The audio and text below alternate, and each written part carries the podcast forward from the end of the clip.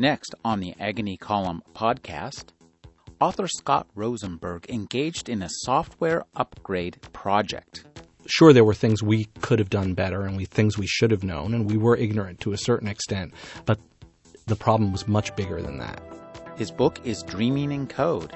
It was driven by my own pain at the difficulty of creating software. Sometimes dreams become nightmares. Coming on the Agony Column podcast,